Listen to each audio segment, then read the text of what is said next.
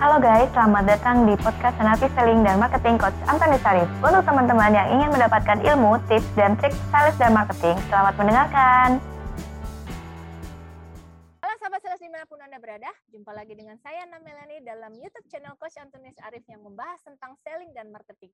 Teman-teman, kali ini kita mau bahas tentang tips sales uh, meeting yang baik gimana sih ya kadang-kadang uh, kalau meeting itu kita juga mem perlu mempersiapkan hal-hal sebelum kita mulai meeting. Nah, kira-kira apa aja sih yang perlu disiapkan uh, sebagai seorang sales? Oke, teman-teman sebelum kita bincang-bincang lebih jauh, yuk simak yang berikut ini ya. Sebelum Anda lanjut nonton video ini, silakan Anda subscribe, like, dan share kepada teman-teman Anda sehingga channel ini bisa bertumbuh. Di mana pun Anda berada, jumpa lagi dengan saya Ana Melani dan saat ini sudah ada bersama dengan saya Coach Antonius Arif. Halo Coach. Halo.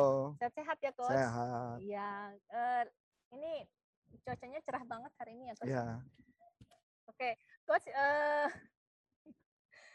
kita mau bahas hari ini tentang tips um, meeting okay. yang baik bagi okay. seorang sales seperti apa sih? Oke, okay. jadi gini, meeting itu saya pecah menjadi ada dua sih sebenarnya. Meeting yang pertama adalah meeting pembukaan. Pertama kali bertemu itu berarti meeting. Mm-hmm. Meeting yang kedua adalah meeting after follow up. Yeah. Tapi sebelum kita ngomong meeting itu seperti apa, saya coba mengasih gambaran kayak gini dulu, Bu. Jadi ini kita dapat logiknya dulu ya, logiknya dulu sebelum kita ngebahas tentang topik meetingnya.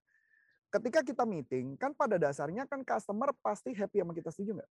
Yeah. Pertama kali happy atau senang karena bertemu dengan orang baru. Jadi hmm istilah saya itu adalah energi levelnya pasti tinggi.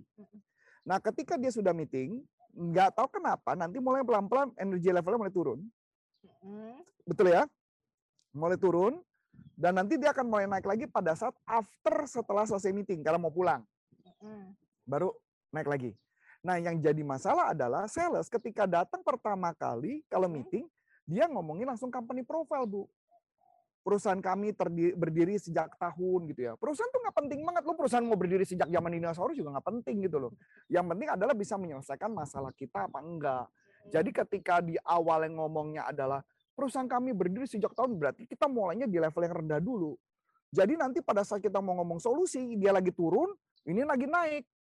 Akhirnya tidak match ketidak match makanya wajar kalau akhirnya tidak pernah bisa closing begitu sih gambarannya bu. Hmm. Jadi idealnya adalah di awal mulailah dengan segala sesuatu meeting yang baik adalah membuat orangnya engaging dan hmm. orang itu tertarik dari awal. Kita ambil contoh orang tertarik kalau apa? Kalau misalkan kita bicarakan tentang uh, temuan, tentang research, tentang kita bertanya dan sebagainya yang membuat mereka engaging. Kita bisa ngomong tentang riset tentang perusahaan-perusahaan tertentu, riset tentang kondisi. Nah, dengan kondisi riset itu, maka otomatis sticknya akan bagus tuh kita ngomongnya. Itu dulu yang di awal. Nah, pada saat kita kondisi itu, kita tunjukkan apa yang pernah kita bisa bantu terhadap problem-problem. Jadi halaman pertama, slide pertama, satu atau dua, tiga slide pertama itu adalah tentang problem-problem yang kita bisa bantu. Kalau problem-problem itu bisa kita bantu, nanti next berikutnya adalah solusinya apa. Nah, setelah itu baru dimulai dengan menggali kebutuhan, Bu. Hmm, oke. Okay. Oh, berarti ini ya coach ya, sebelum memulai presentasi, mm-hmm. berarti yang disiapkan itu uh, bagaimana kita menggali kebutuhan juga termasuk ya menggali ya, kebutuhan, tapi ya. masuk di bagian ketiga istilah hmm. saya. Hmm. Karena galian pertama, bagian pertama adalah tentang problem-problem yang kemungkinan terjadi di perusahaan itu yang kemungkinan problem. Karena kalau kemungkinan problem itu terjadi, mereka bilang, oh iya itu gua banget tuh, oh iya itu problem saya banget. Jadi connect itu dulu yang pertama. Hmm. Jadi adalah problem apa yang kemungkinan terjadi terhadap dia. Itu yang bagian pertama.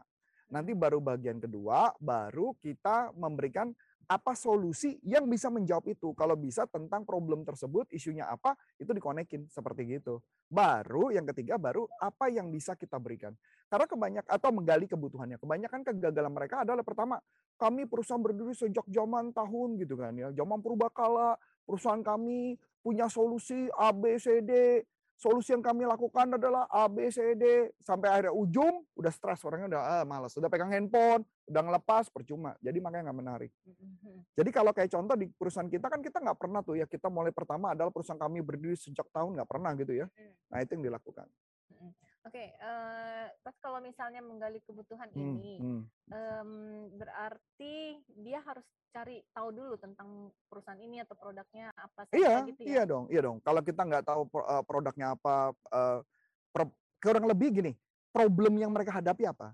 Kita melakukan riset dulu. Ini problem yang kurang lebih kayaknya ini ada dia. Problem ini pasti ada di mereka. Itu paling nggak bisa gampang banget tuh.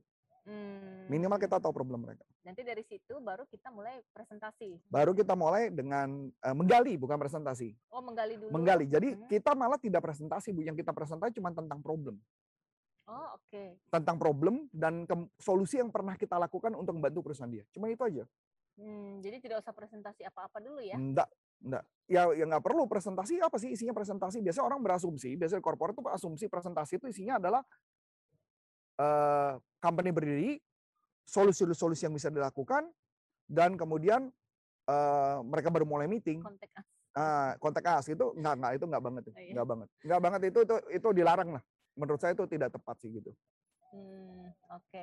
Jadi eh, sahabat sales sebelum memulai satu meeting, terutama sahabat sales yang memang baru mulai ini ya berkecimpung di dunia perselesan ini, nggak usah kita mulai dulu langsung kita mempresentasikan siapa kita, apa produk kita, gitu ya Coach ya. Mm-mm. Namun kita eh, menggali kebutuhan dari Ya sekarang dulu gini gitu kita ya. bicara deh kayak gampang standar ya Bu ya.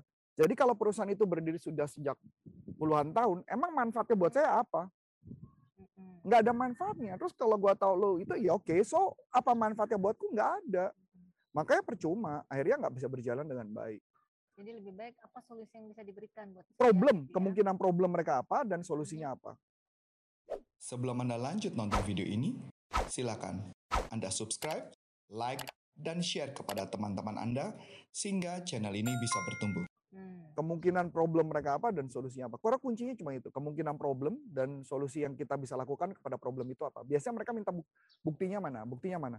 Dan itu yang selalu menjadi isu sih. Selalu menjadi isu. Maka jadi kalau kalau di perusahaan kita bisa dikatakan kita punya data, kami punya bukti bahwa kami bisa ngebantu perusahaan untuk meningkatkan closing ratio dalam waktu tiga bulan dua kali lipat dan bisa meningkatkan omset. Bahkan kayak bulan kemarin kita ada bantu perusahaan, eh, ada membantu mengcoaching salah satu perusahaan kita bisa naik 136 persen bulan per satu loh. Hmm. Bulan satu aja udah 136. Padahal target kita tiga bulan 142 persen. Berarti 142 persen achieve lah. Itu bisa achieve lah. Hmm. Coach, bagaimana nih kalau seandainya ya eh, pada saat eh, si sales ini datang, Mhm. kemudian di- dia customernya ngomong gini, oke kamu saya berikan waktu tiga menit untuk mempresentasikan tentang diri kamu. Eh, jawaban saya sederhana. Kalau mama dia bilang tiga menit, saya bilang kalau ini apa? Meeting langsung. Ya, jadi Meeting nggak mungkin tiga menit bu. hmm, Dia mereka udah meeting paling nggak 30 menit lah. hmm, Kalau mereka meeting 30 menit, saya cuman menjawab Pak, ya oke saya akan saya tidak akan menjelaskan, tetap saya akan ngasih tahu problem dan sebagainya dan saya harus selesaikan dalam waktu kurang dari 30 detik. Saya bilang, enggak Pak, kami nggak butuh 30 menit kok Pak, kami cuma butuh 25 menit akan selesai. Udah selesai 25, selesai tutup. Karena kalau kita paksa 30 menit, akibatnya nanti kesannya bahwa dia yang menang dan kita tidak bisa closinginnya. Itu gambarannya. hmm, Oke, oke, sahabat sales di mana pun anda berada, eh, menarik juga ya buat eh, sahabat sales terutama yang masih baru gitu ya. Mm. Jadi nggak usah perlu khawatir. Sebenarnya bukan yang baru aja Bu. mhm. Eh, sales yang lama udah puluhan tahun pun saya menemukan yang di atas 5 atau 70 tahun masih melakukan itu sih.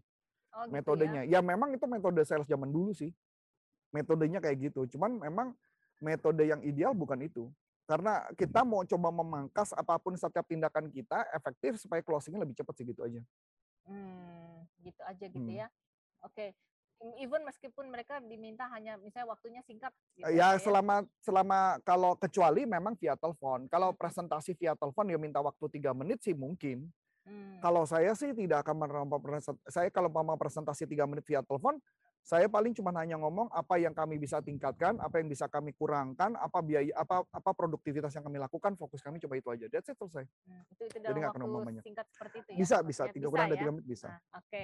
Oke, sobat di mana pun Anda berada, eh, kalau Anda punya eh, pertanyaan seputar topik kita kali ini, langsung aja dilayangkan ke YouTube channel Coach Antonius Arif, dan kita tunggu ya sahabat sales ya. Oh ya, Coach Antonius Arif, kalau misalnya ada per- eh, yang mau tahu tentang pelatihan sales, Masuk gimana? ke salesuniversity.id di sana ada pelatihan kita dan di deskripsi kita ada informasi tentang eh, masuk WhatsApp group. Jadi ada WhatsApp group tentang selling, NLP dan juga jadwal-jadwal pelatihan juga ada di sana.